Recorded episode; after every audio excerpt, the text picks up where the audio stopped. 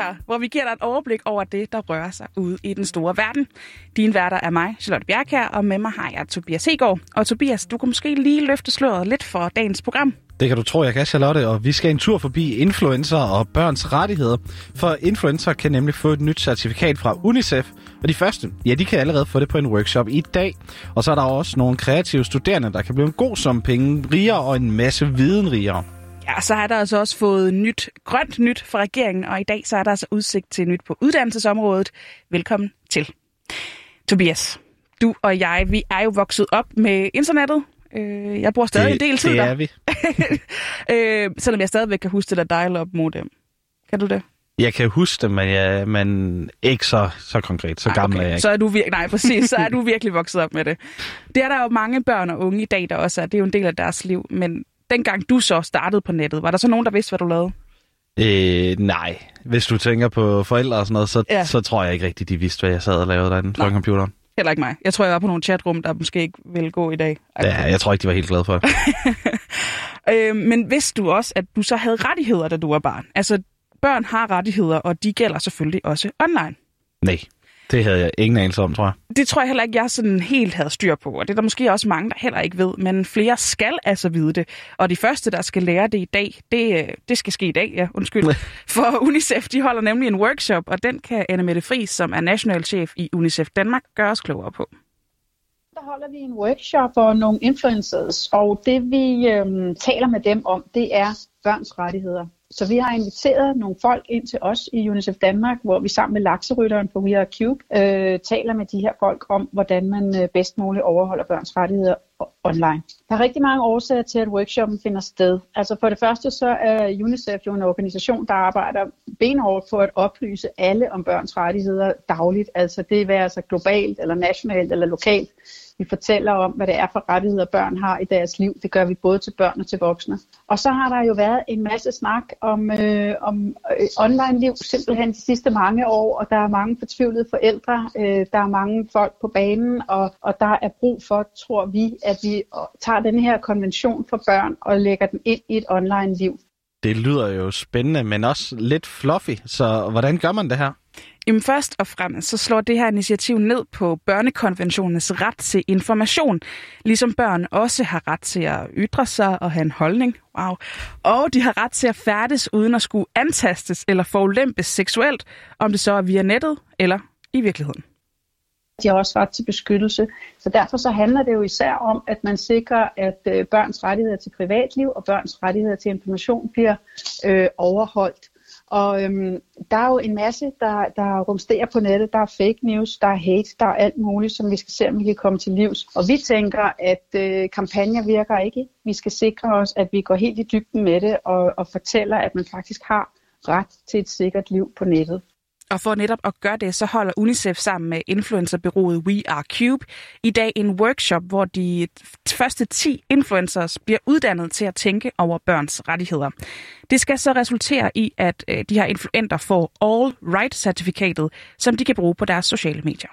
Jeg tror, det kan give en rigtig god sikkerhed for børn og for forældre. Altså fordi hvis mærket er sat på, det er sådan en slags certificering. Altså influenterne, de bliver certificeret med et All Right-mærke. Og øh, det vil sige, når man kan se, at øh, en af de her influencer, de har et øh, All Right-mærke, så, så er man sikker på, at de kender børns rettigheder, og at de vil gøre alt, hvad de kan for at overholde dem. Det vil sige, at de taler ud fra børnekonventionen. De ved, at børn har brug for øh, lødig oplysning. De ved, at børn har brug for respekt og for beskyttelse og alt det andet.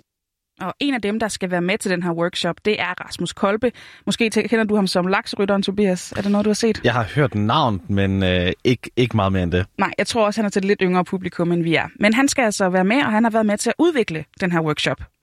Og så helt kort sagt, så at det er fordi, at vi, UNICEF og jeg, er ret enige om, at børn er utrolig alene, når de er på internettet. Og det betyder, at de helt selv skal øh, vurdere, om noget er, øh, kan man sige, aldersvarende til dem, til dem selv, eller øh, er der noget, der gør dem kede af det, så skal de selv deale med det, og er der nogen, der mobber, så står de også selv til regnskab for det. Og derfor kunne det være rigtig fedt, hvis flere influencers var deres ansvar bevidst, og havde en forståelse for, hvad er det egentlig, det betyder at øh, passe på børn og sikre børns rettigheder, øh, når man er indholdsskaber og influent. Fordi man er trods alt et idol for rigtig mange børn.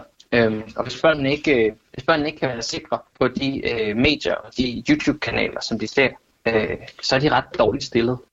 Det her det er altså første gang, at workshoppen den bliver lavet, og det betyder også, at deltagerne i workshoppen de skal brainstorme på, hvordan man sådan helt konkret kan forbedre børns rettigheder. Og det er altså noget, som Laksrytteren selv arbejder med dagligt. For det første så er jeg meget bevidst omkring, at min YouTube-kanal og mine sociale medier generelt skal være et sted, hvor man som forældre kan lade sine børn øh, gå amok og se videoer, uden at skulle bekymre sig for, at de øh, ser noget, som er upassende, eller som ikke svarer til deres alder. Det er blandt andet noget med, øh, hvad det er for nogle tematikker, vi snakker om, det er, hvad, hvad for et sprog jeg bruger. Øh, der er sådan en masse ting, jeg øh, er ops på, når jeg laver mit indhold. Så det bliver sådan, kan man sige, kurateret, ligesom man ville kuratere et, et, et andet medie til børn. Ja, så forældrene de får altså med det her kursus sikkerhed for, at deres børns influencer ved, hvordan man håndterer børn og deres rettigheder, så indholdet altså er passende til deres alder. Influenterne de får også mulighed for at ramme deres målgruppe bedre og have et mere sikkert rum. Men hvad får børnene ud af det? Ja, de får i virkeligheden det samme udbytte af det. De ved jo også, at de influenter, som de følger, de kender børns rettigheder og kan være med til at udbrede kendskabet til dem og kan være med til at tilgodese rettighederne online. Så på en måde er det jo også en sikkerhed for dem. Og så skal det altså også handle om at komme tættere på. I går der præsenterede regeringen nemlig udspillet Tættere på, grønne byer og en hovedstad i udvikling. Hvor flot. Ja, det er et udspil, der skal give mere natur og idræt i byerne, og samtidig slå ned på forurening med eksempelvis dieselbiler. Og så vil regeringen også give kommunerne lov til at forbyde noget helt bestemt. Det fortæller miljøminister Lea Wermelin. Klart, luftforureningen er størst blandt andet fra trafikken i de største byer. Det er også derfor, at det er der, vi i dag har miljøzoner. Men når vi taler brændefyring, som er den største kilde til luftforurening i Danmark, ja, så gælder det hele landet. Og det er også derfor, at det værktøj, som vi nu vil stille til rådighed for kommunerne, det er, at man lokalt kan beslutte sig for, at man kan forbyde de ældste brændeovne, som udleder fem gange så mange partikler som de nyeste, der hvor der er kollektiv varmeforsyning, det vil sige fjernvarme, det vil sige naturgas. Og det her udspil, det skal altså bringe natur og idræt tættere på byerne. Og så får det også roser fra både Enhedslisten, S F og Venstre. Vi kan lige prøve at høre sidstnævntes boligordfører Heidi Blag. Jamen overordnet, det er jo godt, at der er fokus på at gøre byerne mere grønne og gøre dem rarere at bo øh, og, og leve i. Så den del øh, synes vi er, er positivt, og også at man øh, sikrer, at der er noget mere frihed i de store kommuner til at, at vælge den vej. Men Tobias, nu må jeg lige være sådan lidt, øh, lidt hvad hedder det, pedantisk, hedder det det? Lidt, lidt redaktøragtigt. Ja, det her, det skete jo i går, og det her program, det hedder Dagens Nyheder. Ja. Hvorfor er det relevant i dag? Ja, men du har helt ret i, at vi lige mangler at se på det, der sker i dag, men det vil jeg faktisk komme til nu. Okay, godt. For det her Tættere på, det er en større plan fra regeringen, og i dag, i klokken tretten, der vil den næste del af planen så blive præsenteret. Og den hedder Tættere på, flere uddannelser og stærke lokalsamfund. Og det betyder, og som navnet antyder, så er det altså en plan, som skal prøve at rykke flere uddannelser ud i landet for at gøre op med centraliseringen af uddannelser, hvor vi jo længe har set unge søge fra yderområder og mod de store byer. Noget, som vi jo begge to har gjort. Ja, altså jeg tog jo fra Randers og har læst både i Aarhus og i Odense, så det må man sige. Det... Ja, jeg tog fra Herning til Aarhus, så det var også en lidt, ja. lidt større by, jeg tog til. Præcis. Ja, vi skal, ikke, vi skal heller ikke nedgøre Randers og Herning. Det er fine byer, Lignagtigt. Men ikke universiteter, desværre. Nej, Mm-mm. og vi ved ikke så meget mere, end at der bliver, kommer det her senere i dag, men det er altså klokken tretten, regeringen præsenterer det. Det er statsminister Mette Frederiksen, uddannelse- og forskningsminister Anne Halsbo og boligminister og indrigsminister Kåre Dybler Bæk.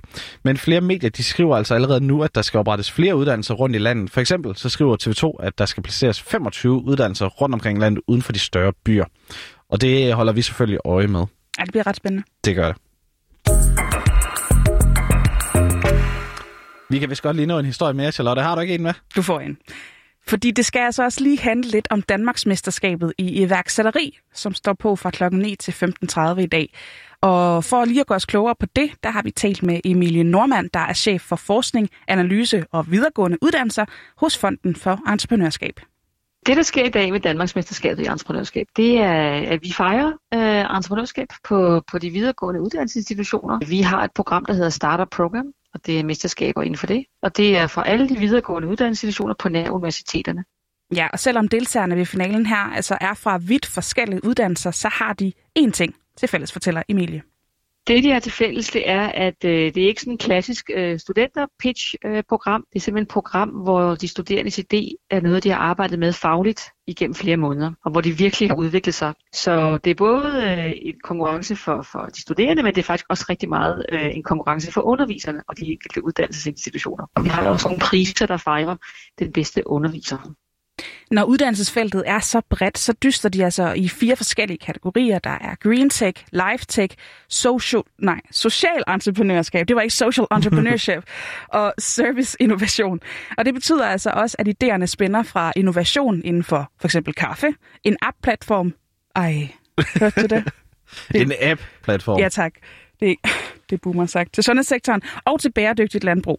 Og som noget nyt, så er der altså også en pris, der skal sikre endnu mere bredde. Så har vi indstiftet en helt ny pris i år, som vi kalder diversitetsprisen. Og det har vi gjort, fordi øh, det er vigtigt, at vi sætter fokus på, på kvindelige entreprenører og på kvindelige iværksættere. Vi har slet ikke nok af dem. Så for at sætte fokus på det og for at hylde de gode initiativer, som der er ude på institutionerne, i forhold til at fremme og mobilisere og støtte kvindelige iværksættere, så har vi indstiftet den her nye pris, øh, diversitetsprisen, som går til den institution, der har arbejdet mest sådan innovativt med temaet diversitet i entreprenørskab, og som har nogle virkelig spændende nye programmer, de har søsat, og som også har rigtig mange kvindelige studerende på deres entreprenørskabskurser. Det tror vi vil have en kæmpe stor effekt i forhold til at, at forbedre diversiteten ude i iværksætterverdenen. Og dem, der løber med sejren i morgen, de får altså halvtreds tusind kroner, det er altså i dag. Og de får også muligheden for at deltage i E U's Entrepreneur of the Year-event. Og endnu vigtigere, så får de en billet til Europamesterskabet i innovation, der bliver afholdt af J A Europe. De projekter, der ikke går videre, de får altså uanset hvad sparring på det panel på ti dommere, der skal vurdere projekterne.